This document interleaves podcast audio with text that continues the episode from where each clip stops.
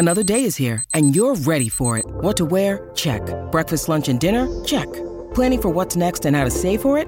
That's where Bank of America can help.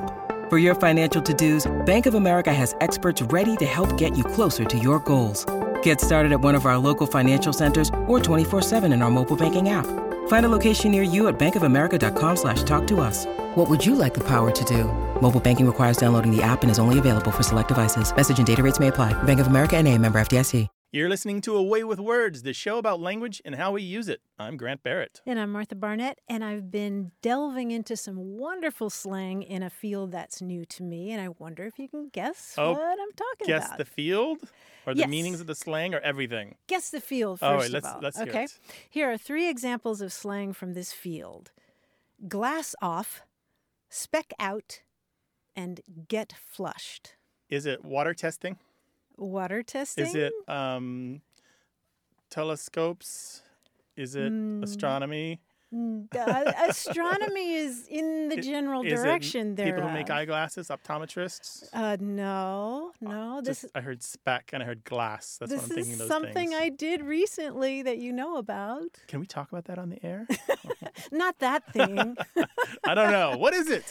the terms glass off, speck out, and get flushed are used when you go paragliding, which I did. Oh, that's awesome. It was so much fun. You jumped off a cliff. I literally jumped off a cliff. That's what they tell you to do: is go running off a cliff. And this is these are 300 foot cliffs uh, right there at the ocean's edge of Into the the Torrey Pacific Ocean. Pines. Yes, Torrey Pines glider port. I wanted that sensation of running off a cliff, and it's a tandem situation. So I had an instructor Yeah. uh, with me, and you have this. It, looks like a parachute, but they call it a glider. Mhm. And you um, go running off into the wild blue yonder, and then you float around. Not for- motorized, just using the currents of the wind. Just using those thermals, Wow. floating on the thermals. So the term glass off Yeah. Describes a lovely, glassy, smooth lift, which is exactly what we had. oh, It's- so a it- takeoff that's glassy. yeah, Okay. yeah. According to the United States Hang Gliding and Paragliding Association, in the dinner menu of flying conditions, glass off is creme brulee. So you had that. I had that, and it was it was wonderful. Just this gentle lift up into the sky and Mm-hmm. over the sea. It's also called magic air. And to speck out, as you can imagine, is to climb to a great altitude. You know, oh, he really specked out. Oh, so you have a good spectacle? Is that kind of no, what it's connected to? no, to? the person looks like a speck. Oh, it's spec- You know, oh, when they go really far away. Oh, this whole time I'm thinking S-P-E-C, short for spectacle. No. and the third one, flushed, uh, we talked about that a lot in the air. In fact, I got completely distracted when we were floating around. You know, I forgot to be scared because we started talking about slang. My, my instructor, Max, and I started talking about paragliding slang, and we got flushed. Which means that you lose wind and you have to make a landing. And Yeah. so instead of landing back at the top of the cliff, which you're supposed to do. At the glider port. Right, at the glider port, we had to go down to the nude beach Uh-huh. below, Yeah. which was which was fun. You know, there were all these nude Beach, right? people on Black's Beach, and and we just fell out of the air very gently. And it made somebody very happy. They weren't expecting to have a glider land in their lap that they day. didn't seem to care. No. They were just sitting They're there on a nude. nude beach. What do they care? But go back to this. So you did this willingly. Nobody forced you to jump off the cliff with a little bit of fabric. I wanted to know what that felt That's like. great. Yeah, it was great. I highly recommend it. We will post a link to a lot more of this language on the website. And Martha, do you have pictures or video to share? I do. With the world? I have yes. Yes, we'll do that do as that. well. You can watch Martha put her life at risk. we'll put that on the website at waywordradio.org. You know, the world is filled with interesting hobbies and things you do on the side and the stuff that you do for fun. And I know there's lingo to it. Call us and share it. We love it. 877 929 9673. Or heck, talk to us about language in any form or fashion. Send an email to words at waywordradio.org. Hi, you have a way with words. How you doing? Doing well. Who's this? This is Donnie Dinwiddie from Virginia Beach, Virginia. Hi, Donnie. Welcome to the show. What's up? I've got a question for you. I'm a career roofer, and I've got a boss that pronounces it every time we have a meeting, a get together. He pronounces it roof.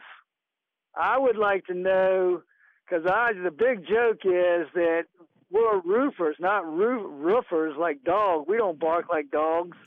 So what my question is is where did the where did that terminology roof instead of roof come from? Is that regional or cause he's from the mountains of Virginia? Uh, yeah. And okay. and he went to um Au- Auburn school, you know, so he's I think that's in the south, deep south, right? Oh, Auburn, Alabama? Yeah. Uh Yeah. huh. And where are you from, Donnie? I'm from Virginia Beach. okay. Donnie, you say roof. We are roofers, but he references us as roofers. Roofers. How nice. Is there anyone in the company that says it more like rough? no, he's the only one that I've ever heard pronounce it roof. Donnie, what about your customers? What do they say? Because everybody calls us roofers.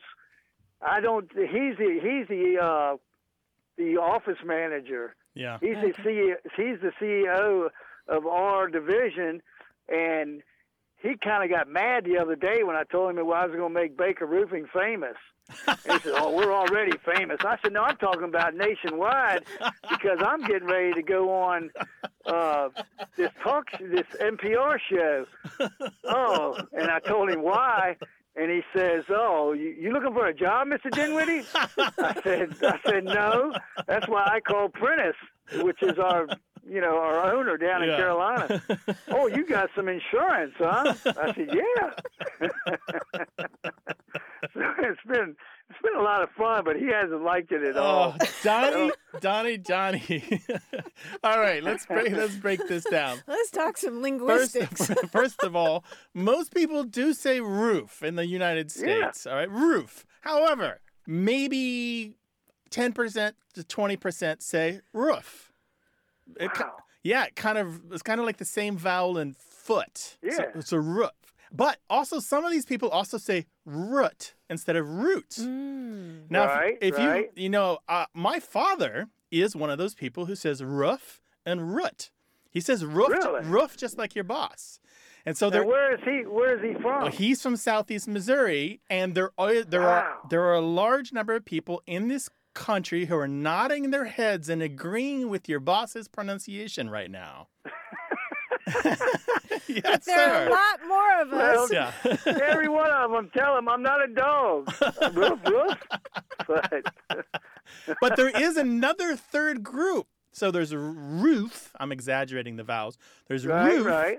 and there's roof, and there's another third group that says roof. It's more of a Oh. uh. It's even more of Yeah. a uh sound, a schwa sound. The jargon here is the common pronunciation of roof is a tensed vowel, and the the roof pronunciation is a lax vowel. And that's not a judgment on anybody's speech patterns or the their ability to articulate well. It's just the jargon that we use to describe those vowels. Yeah, yeah. Props to you. You've got you've got stones to, to challenge your boss on national radio. That's what I'm known for at this company. I, I, like I say, I've been here for 35 years, so I've done something right. Uh, being a yes, being sir. a smart aleck, you know, yeah, it's keeping working. the company, keeping the company on their toes, you know, getting a little bit. Because like I tell them all the time, I'm not here to make a million dollars, but if I can get a laugh out of y'all, It worked. It Yeah. worked. I got to tell you, Donnie, you you've just gone from a local treasure to a national treasure. We are That's so happy to talk to you on this show. we we really appreciate it. You got to call us Well- again sometime. thank you very, very Take much. Bye-bye. Appreciate it. All righty. Bye bye. What's going on in your workplace when it comes to language? Let us know. 877 929 9673 or send us an email. That address is words at waywordradio.org. Hello, you have a way with words. Hi, my name is Chess. I'm calling from Williamsburg, Virginia. Hi, Chess. Welcome. Yes, Chess, Thank like you. like the game? like the game. Um, it's actually short for Francesca. Ah, got okay. it. Makes a lot of sense. What can we do for you, Chess? Um, so I grew up um, in a little bit of a rural area, but my mom um, wanted us to like really enunciate our words. Um, so that's why I don't really have the typical Southern Virginia accent, um, but my fiance does. And we always have an argument about how to pronounce. It's a brown sauce, starts with a W. I say it's pronounced Worcestershire, and he always says that it's pronounced Worcestershire and I just didn't know which one was correct. Or if they're if we're saying it correctly at all. What? Who says it's pronounced Worcestershire or Shire? Who says that? That would that would be my fiance. You- Your don't fiancé. do not marry this man. Don't do it. don't do it. It's a symptom of other problems. He says a lot of things incorrectly though, so Chess, it's called a hypercorrection when people decide that the spelling is what most needs to guide the pronunciation of a word. But the mm-hmm. problem is the spelling follows usually is supposed to follow the the way we say it aloud. In some cases it doesn't apply at all. That word is so old, Worcestershire mm-hmm. is how you say it more or less. That word is Okay. so old that you cannot use the pronunciation The as uh, spelling. the, the spelling is a guided pronunciation. You just can't do it. okay. Everybody knows that English doesn't really obey its spelling when it comes to pronunciation. Why would he think this word is an exception? I have to say, this word has always intimidated me because of the spelling and the difficulty. Worcestershire. So let's just spell it, just get clear Okay. on it. So it's W O R C E S T E R S H I R E, right? Correct. Okay. So anybody from Massachusetts, they're all screaming Worcester, Worcester. Into, into the phone because there's a town in Massachusetts, which is the first part of that without the Shire, W R C E S T E R, that they pronounce Worcester. Worcester. Worcester. And there's a similar towns, um, a town in the United Kingdom pronounced the, basically the same way. But we've got a couple linguistic things happening here, including haplology, which is a word that I love, which is where two syllables that sound alike that are back to back kind of just become one syllable that sounds like that. And so that's happening here. And then we've got some uh, lenition or weakening of vowels, and we've got um, just basic history kind of chipping away at the form and structure and sound of the word. The Worcester part of it is really old. It goes back to like the Roman era, I believe. Oh, really? Yeah. I didn't know that. Yeah. Yeah. That's so it's really cool. Yeah, it's been around for a long time, but maybe the solution is just if you actually marry this dude, just to avoid that particular sauce. Uh, we typically do. He doesn't really like vinegar-based sauces. so- Another reason not to marry the man. and I say this, I say this as an advocate of vinegar and pickled things. I agree. I, I, I will agree, I'll tell you, dictionaries aren't the perfect pronunciation guides, but they're really Mm-hmm. pretty good for most things and he will not find his pronunciation in any dictionary in the English speaking world. Wonderful. So I get to be right in an argument for once. Hold it in reserve until you really need it and then drop the bomb at an important time. I will. I will. Thank you guys so much. Our yeah, Chess, you know we're kidding, right? No, yeah, of course I do. Of course. yeah. All right, take care. It was good to talk to you. Call us and let us know uh, other dumb things that he says, all right? I, I will. I Yeah, will. once you're married. Take All care. right. Thanks, guys. Bye-bye. Bye, Chess. Bye bye.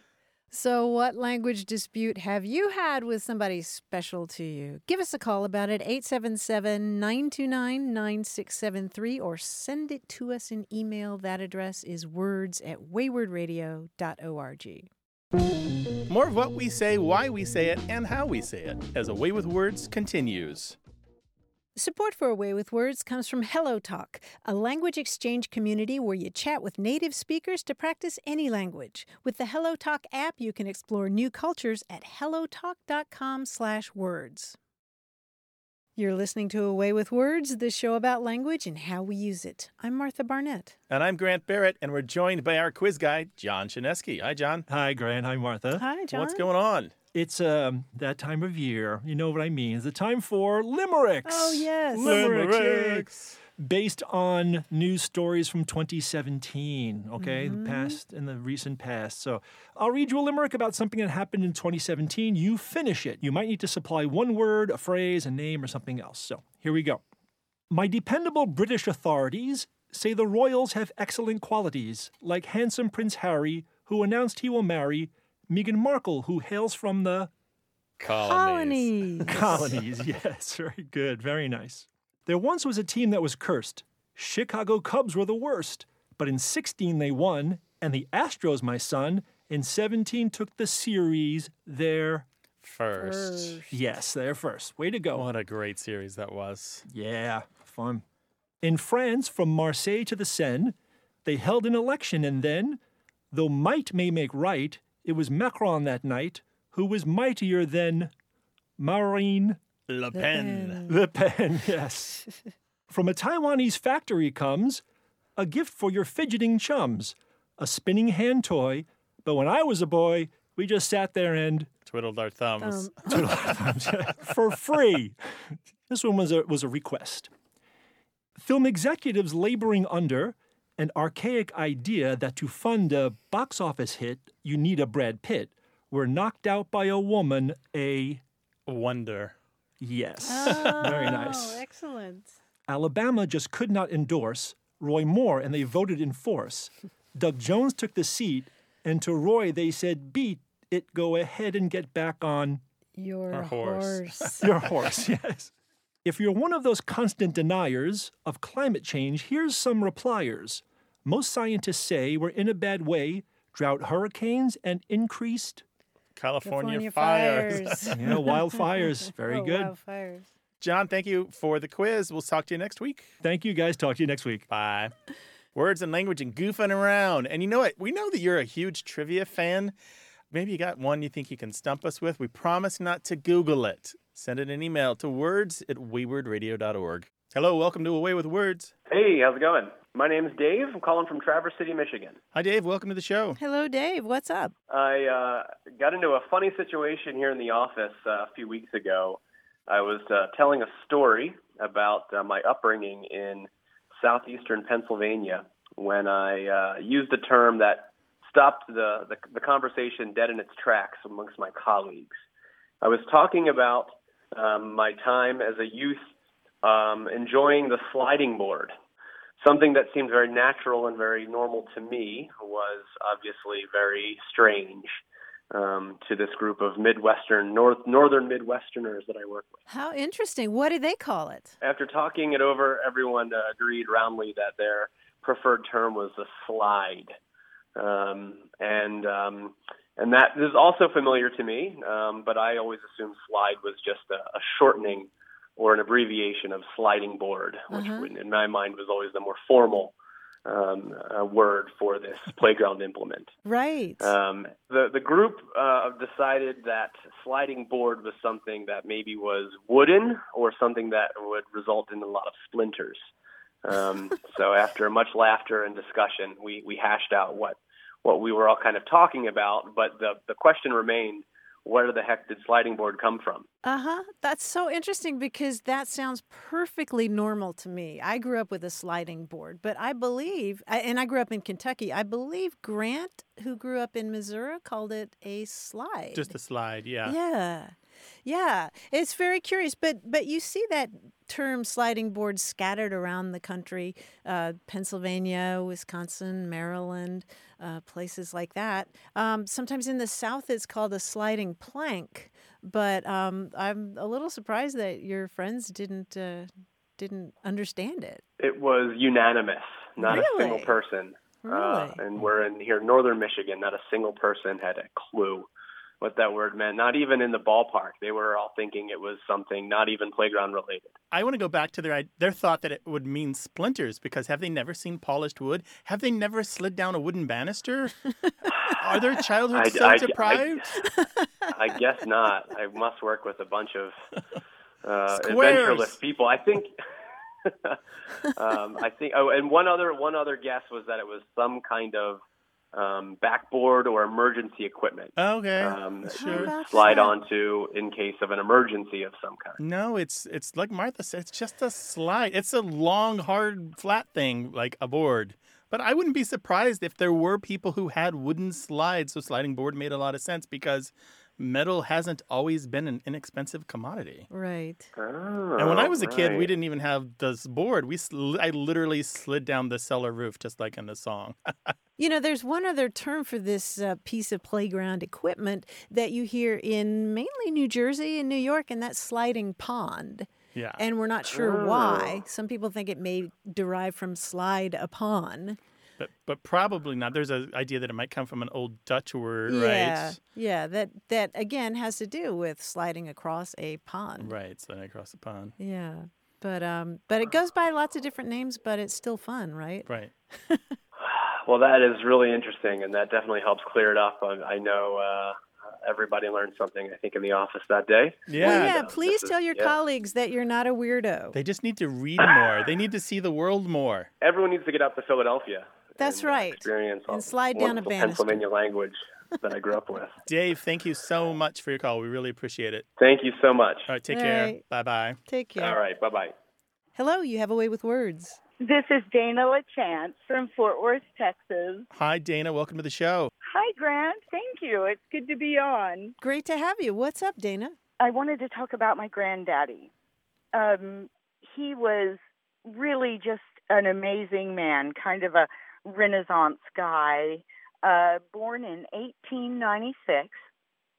So that when I was growing up, he was already an older gent, um, very oh dapper and and just full of life, uh, twinkle in his eye all the time, and he was just um, he was the king of sayings, you know. Mm-hmm. Don't don't take any wooden nickels or you know the old gray mare just ain't what she used to be. I mean, he always had something. Mm-hmm. But as he got older, there was one saying that he used to say that just baffled me, and it was, You live and learn, then you die and forget it all.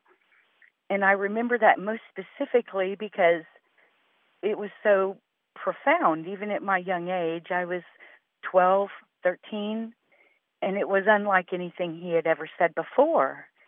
And I hadn't heard it since. And I was wondering if it were a Granddaddy original or where it had come from. You live and learn, and then you die and forget it all. That's it. And when would he say this? When it was uh, something had happened that had taught somebody through hard experience? You know, Grant, that is a very interesting question that since I have called y'all, I have pondered on. And indeed, it was as he got older and the twinkle was a little less. And I think it started maybe when my mom started getting sick. Mm-hmm. And he didn't, it, it things had changed. Yes. So for him, Does it that was, make sense? Yes, it does. So it was about an acceptance of. Uh, it's kind of almost. Um, it is what it is. It's kind of uh, Mm-hmm. an acceptance that things will just happen, and uh, all you can do is experience it and try to draw some lessons from it and move forward. Well, you know what? Actually, it was. I never really got it until 20 years later. I mean, he had been gone for 20 years, uh, y'all, and suddenly it hit me. You live and learn, and you die and forget it all. I think it means just how trivial this life really is. Ah, yeah, that would make a lot of sense. Does sense. that make sense? It does, and it plugs in nicely to what I found when I was researching this phrase. There are places where people had theological disputes about it. The argument that you would forget it all isn't necessarily in agreement with a lot of theological traditions because um, that assumes that there is no afterlife, uh, that you would not carry your worldly knowledge into the to the this other afterworld.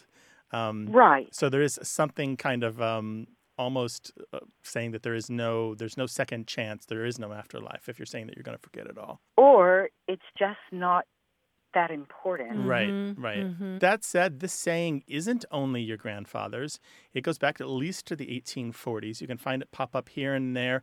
A lot of times it's quoted as if it's a well-known saying, but nobody gives the source. And we find many different versions of it. Um, live and learn is a lot older. Live and learn goes back to, I believe, the 1600s. But the live and learn and then die and forget it all is is much newer than that. It reminds me of so many articles I've read about people who are either on their deathbed or toward the end of their life. And when Mhm. they're talking about their main regrets, one of the biggest ones is they say, I just wish I hadn't worried so much. Oh yeah. You know, why? Oh. Just don't worry so much. And it sounds like that's what you're saying too, Dana. Yes, there's so many things you can just let go of, you Mhm. know. And and I just I've never heard it since since my grandfather said it though. Mm-hmm. And I just uh, found it I did comforting, profound, Mm-hmm. something to ponder on. Mm-hmm. Yeah, and as You Grant know- says, it has quite a history to it. That's great. I knew uh, I mean, uh, like I said, I mean, Granddaddy had been so many things a soldier in the First World War, a barber, a school teacher, a banker. I mean, he just he had been everything and done so much, and to hear him say something like that, you had to really think about it when it came out of his mouth. Well, it's clear know. that you idolized him, Dana, and I'm so happy that you shared the memories with us. You bet. Thank y'all so much, and y'all have a good one. I appreciate you. Bye bye. Okay, you too. Bye bye. All right. Bye. What are the words and phrases that have been handed down in your family? We'd love to hear about them. You can call us at 877 929 9673 or send them an email to words at waywordradio.org.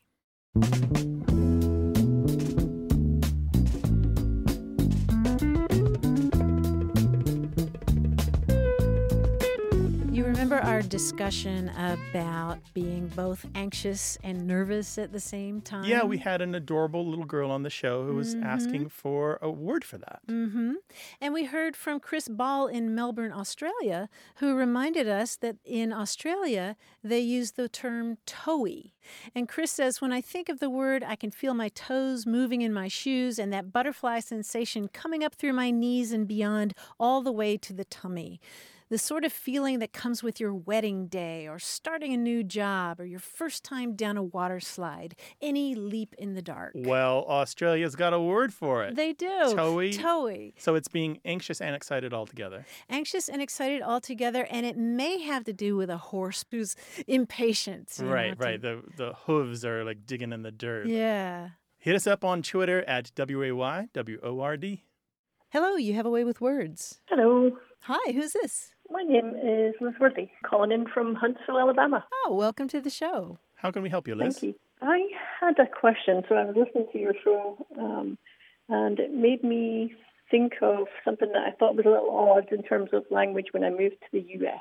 I'm originally from Scotland, and one of the things that happens when you're living in Scotland is sometimes your grandmother will send you off to the store to buy some messages. And I didn't really realize that there was anything unusual about that until I moved to the US. And then I would say that, and people would be completely confused about what I was talking about. Oh, you would go to the store to buy some messages. Your grandma would send Yes. you for messages. Okay. Yes. And, and when you were sent for messages, what did you come back with? So normally, when you were sent for messages, you would get a piece of paper with a grocery list, and you would hopefully come back with all the things that were on it and some sweeties for yourself. Some sweeties for yourself. of course. Yeah, and so you didn't hear that when you were when you moved to Alabama. No, uh, or Seattle, or Wisconsin, or any of the other places in the U.S. that I've lived. I'm not surprised that you didn't encounter it in any of those places. It does exist. There, um, it shows up in several different dictionaries as being a very Scots thing, but it also through the the number of Scots who have traveled around the world and moved to different places, it now shows up as as well in New Zealand and in some of the Caribbean dialects of English. And the, the Irish do it to a smaller degree. And the path that it took for messages to mean things that you pick up when you're running errands or groceries that you bring back is actually pretty straightforward. If you go back to the early days of messengers who would actually literally take a message, you know, some kind of communication, mm. sometimes verbally, but sometimes on paper. And so the idea that they were delivering a piece of paper soon kind of got rounded up into the notion that they were just running general errands. So they might not only deliver a piece of paper, they might deliver a, a trinket or a, a token of respect or a, a, a literal package. And so before long, you can find this in the printed record. It's really interesting. You start to see, I sent so and so out for messages.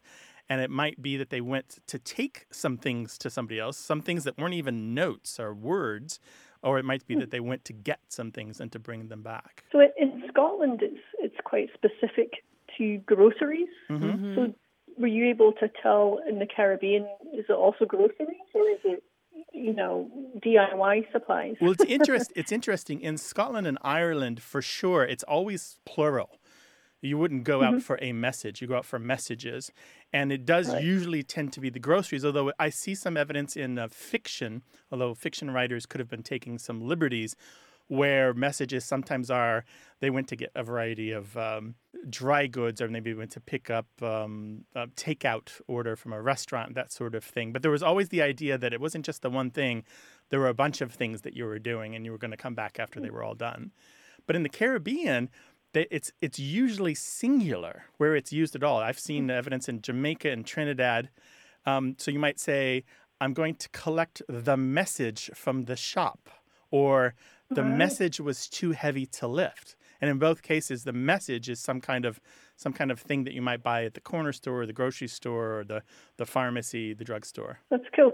And we used to also say, um, you know, when you came back with those uh, candies, you would often say that you had a little skin off the top of the messages, which was a little bit for yourself. So, uh, you know, it's funny now that I live in the US, all of these Scottish things that were just taken for granted or Uh, I think about them more often. So Yeah. I really appreciate it. That's great. Yeah, so that was a little skin off, S K I N, or skim, S K I M. A skin with an N. Oh, like this, like Okay. the skin off the top of a of a of a cream or something, or a pudding. Yeah, hot milk or Yeah. something. Well, thank you very much for answering my driving along the road question. Liz, thank you so much for calling. Well, thank you very much. Take All care right. now. Bye bye. Take care. Bye-bye. bye. 877 929 9673. Maybe everybody knows this term, but I just learned it al desko. Do you know this term? yes, if you eat al desco, it's when you eat your lunch at your desk. That's right. yes, don't do that. Get up. At least go to the conference room.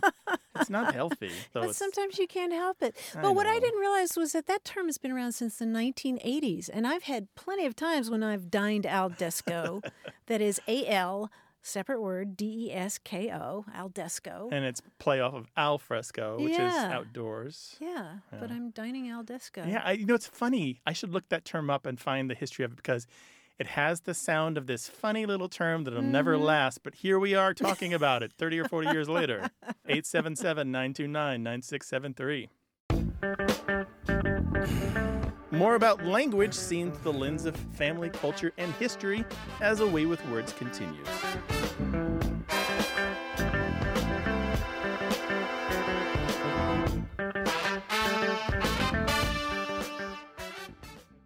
Support for A Way with Words comes from a gift honoring students of the San Diego Community College District. City College, Mesa College, Miramar College, and continuing education prepare them for jobs, personal goals, and transfer to universities. sdccd.edu. You're listening to A Way with Words, the show about language and how we use it. I'm Grant Barrett. And I'm Martha Barnette.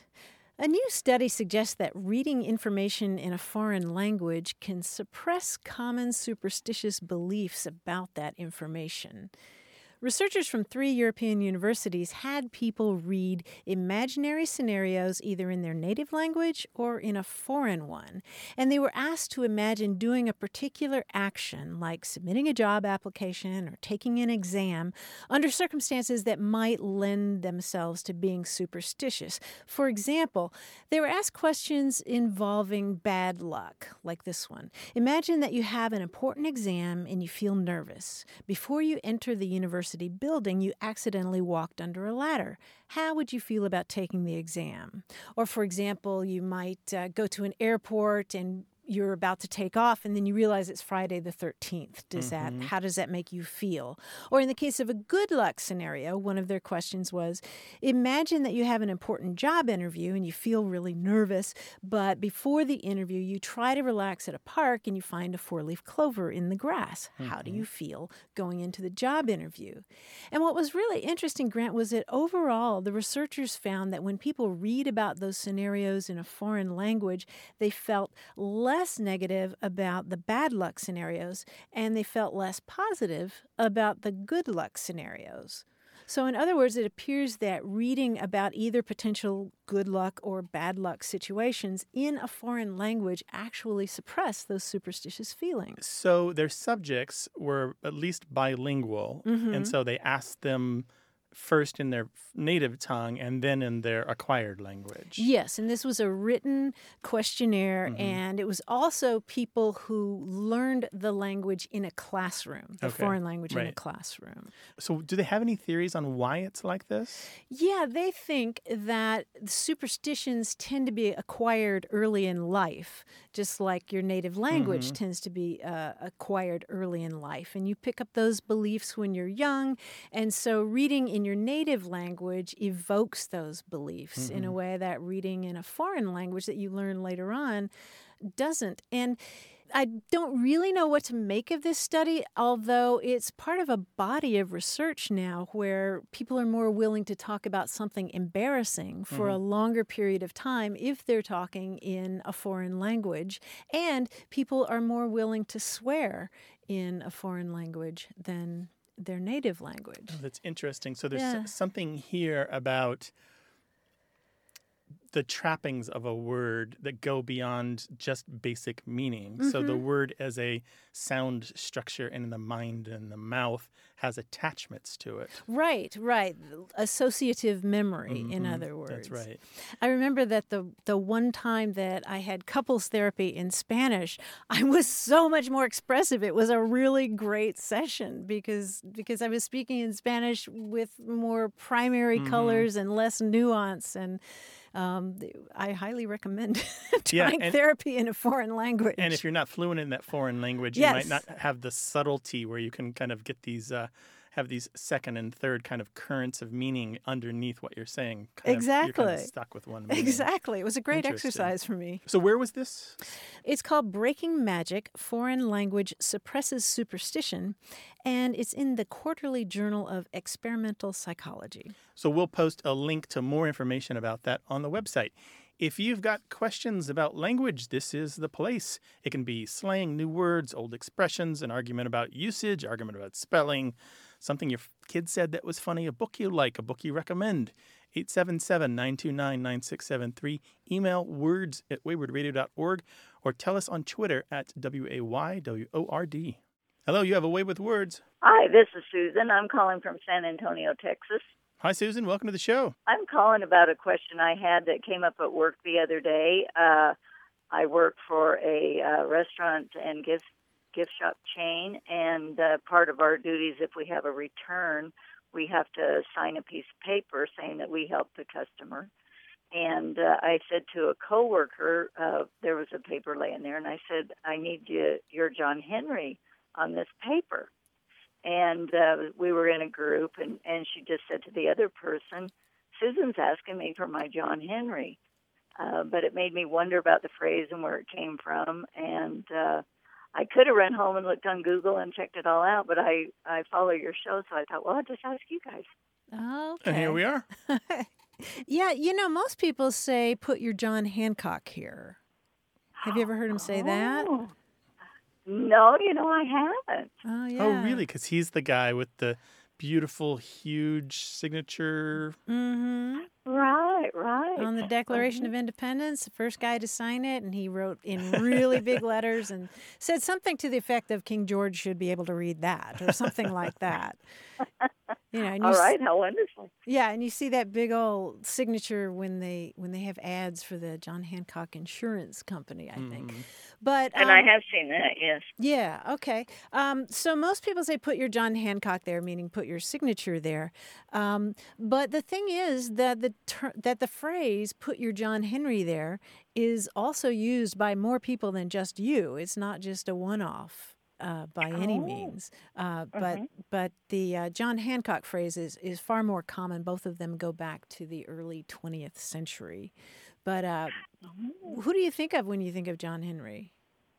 Well, immediately I thought, you know, it must be a historical figure, and I even thought that it might be somebody that had signed either the Declaration of Independence or a Mm. document of some kind. Mm. Uh, but then I thought, well, I, I'm not sure how sharp I am on my real history anymore.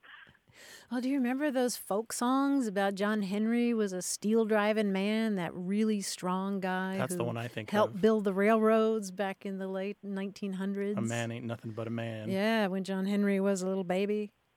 Wow, I, I kind of remember that That's a little bit. Oh, there's some really good versions of it on YouTube, I bet. Um, I know Woody Guthrie has covered it, and uh, Yeah, pretty much Nick every folk sil- singer of any note Yeah. has have done the version of the song. Yeah, yeah. So you're not alone. Oh.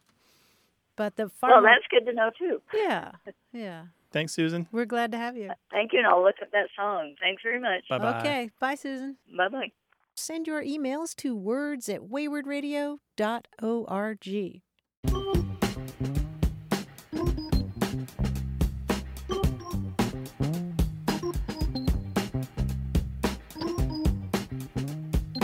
Another term I learned after going paragliding is cues, C U apostrophe S. That's an abbreviation for something? Yes, also known as cumes, also known as cumulus clouds, Mm-hmm. because they're indicators of a good lift. You can you can get some altitude that way, and uh, if you have a line of cumes, that's Mm-hmm. known as Cloud Street. Oh, Cloud Street. Isn't How nice is that? I want to live on Cloud Street. I know, right? Hit us up with the slang from your hobby or pastime on Twitter at W-A-Y, W-O-R-D, or tell us an email to words at waywordradio.org. Hello, you have a way with words. Hey, this is David Melky from just up the coast in Los Angeles. Hi, David. Welcome to the show. Hi, David. Thanks so much. Glad to talk with both of you. What can we do for you? Well, I thought you might be interested in something that my mom used to say and still does say. Um, and she is a good church going lady who does not like swearing. And in fact, she would always say that when people swore, it would be distracting for her because people who swear, she would say, don't notice how much they swear, and people who don't swear do notice how much they swear. So it sort of creates an effect that is that was less than complimentary. Uh, and so what she would do is that she has uh, her own word that she would say when she is frustrated, which is piffle. And uh, I would spell that P-I-F-F-L-E. So if she's, uh, you know, working on something and something goes wrong, she'd go, "Oh, piffle." Uh, and so I didn't know if that was a word that she made up or if that was just uh, some sort of a old timey, you know, minced oath of some sort. Um, but the thing that she always liked about it was that she was able to provoke the opposite reaction in other people uh, because, as she would say, uh, I would get more funny looks with a good piffle than any swear word I could have said. Absolutely, I agree with her. And plenty of people use the word piffle, particularly I associate it with Britain. Yeah, me too. I don't think Hmm. that Oh, it's very American. I mean, it's definitely used in the United States, but I do, uh, for Yeah. me, it's marked as British. Yeah, but it's it's been around since at least the late 19th century, piffle, and probably comes from just it's sort of onomatopoetic, you know, just piffle, Yeah, just Like the, the It's got that plosive sound that lots of good swear words do. Well, and also, but it's got the thing where you're kind of like, like it's a noise of disgust, like, pff, like Yeah. Sure, sure, sure. Well, so I wonder if she may have picked it up from watching, you know, Masterpiece Theater or something like that. She was always a I mean, it big does- reader, big PBS fan. Yeah, it could, it could have been. And, and there was actually a show back in uh, the mid 2000s called Balderdash and Piffle. You can actually find um, it's, it's a wonderful program that uh, was on the BBC uh, that involved the editors of the Oxford English Dictionary asking the public to help them find the first citations or the first examples of different words in uh, the dictionary, like or like earlier examples than what they have, the origins of those Oh, wow. words. Yeah, and you can find those on YouTube. They're they're a lot of fun. But piffle is, I think, a wonderful word. I just ran into somebody recently who says instead of a curse word, they just say bad word. Which I think, again, like piffle, stops down whatever's going on and calls attention to itself much more than a curse word does. I think it's more effective. well, the, Well, so so that's interesting because in in what you just said and also what my mom said implies that part of the purpose of swearing is to provoke a reaction Hmm. in a listener, which I think is only you know a secondary consideration, you know, because otherwise we wouldn't swear when we were alone. Right. Um, that makes you feel better too. Well, yeah, absolutely. It feels like there's some emotional release is associated with it, but maybe if you put a big importance on the notion of swearing, then people reacting to what you're doing is also more important to you. Mm-hmm. right. I agree with you, David. There are, there's definitely the demonstrative use where you're performing the word Right. in order to draw attention to yourself or to the circumstances. But then there's the utterly ordinary linguistic, typical semantic use of it where it's just part of your speech and part of your vocabulary. Um, and I would argue that a really skilled cursor um, is more of the latter and less of the former. hmm I would agree. People that you've known who can really just reel out the four letter words um, often don't care at all if they have an audience. It's just part of their discourse. I would agree that you know words that so, there are always words that some people might object to, but it doesn't mean that they're less useful words. You know, if they are part yeah. of your language. So. Yeah. Mhm. um, I, I think in my mom's case, um, because she was because she noticed when other people would swear, she took it upon herself to demonstrate in the opposite way so Right. that, you know, Provide she was good sort of putting a stake down for not swearing. Mm-hmm. Right. Yeah. But if she got up in the middle of the night and stubbed her toe, would she say piffle? Oh, 100%. Absolutely. Really? Wow. Absolutely. Even I if think no so, one was yeah. listening. Great, re- great restraint. well, I, yeah, I just think it's you know for, for for her and the way she was raised and the sort of you know the moral compass such as it is that happens to include swearing in you know a tight knit you know church going family or what have you. I feel like those things get ingrained at a certain point. hmm Mm-hmm. Yeah, you can ingrain the piffle habit as much as you can ingrain the cursing habit. David, thank you so much for your call. We really appreciate it. Well, I appreciate you looking into it. Thanks for for all the insight. Yeah, sure. Sure. Take care. 877 929 9673.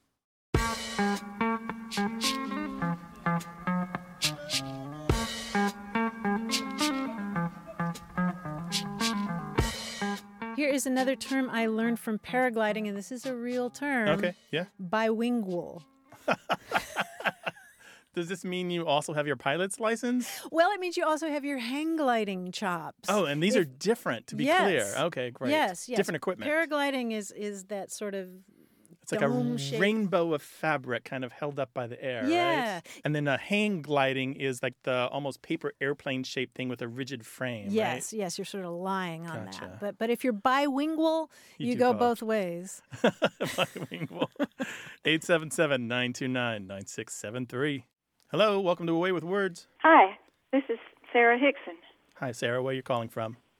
I'm calling from Perote, Alabama. What's going on? What do you want to talk about? I wonder what in the world does this expression mean?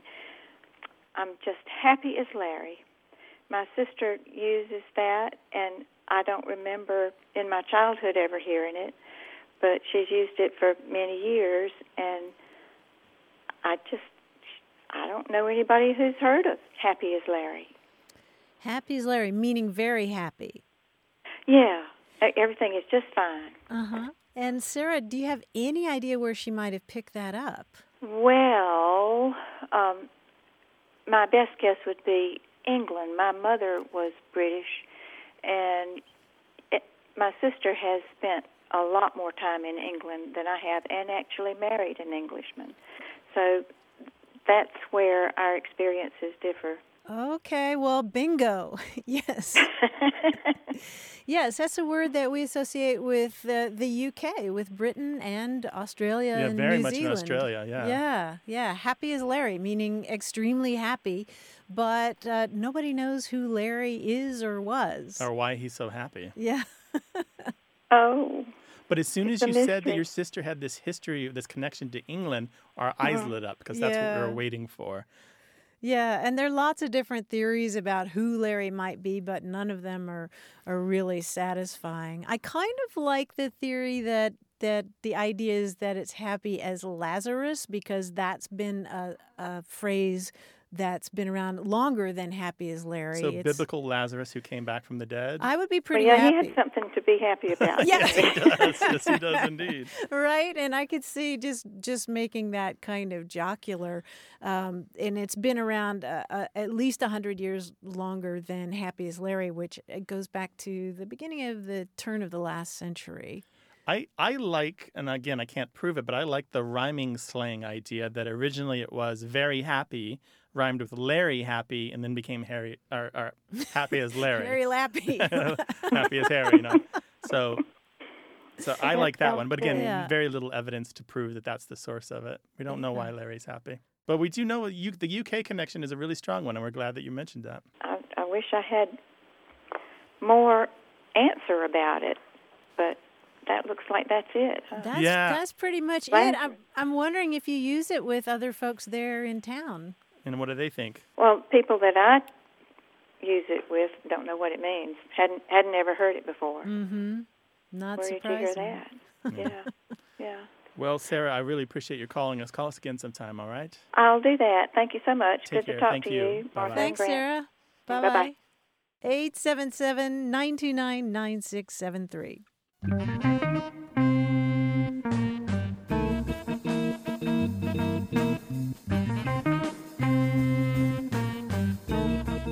Another example of paragliding slang, the locals. The locals. You know what uh, the locals are? Is it like the muggles of the paragliding world, the people who don't glide? Who don't glide?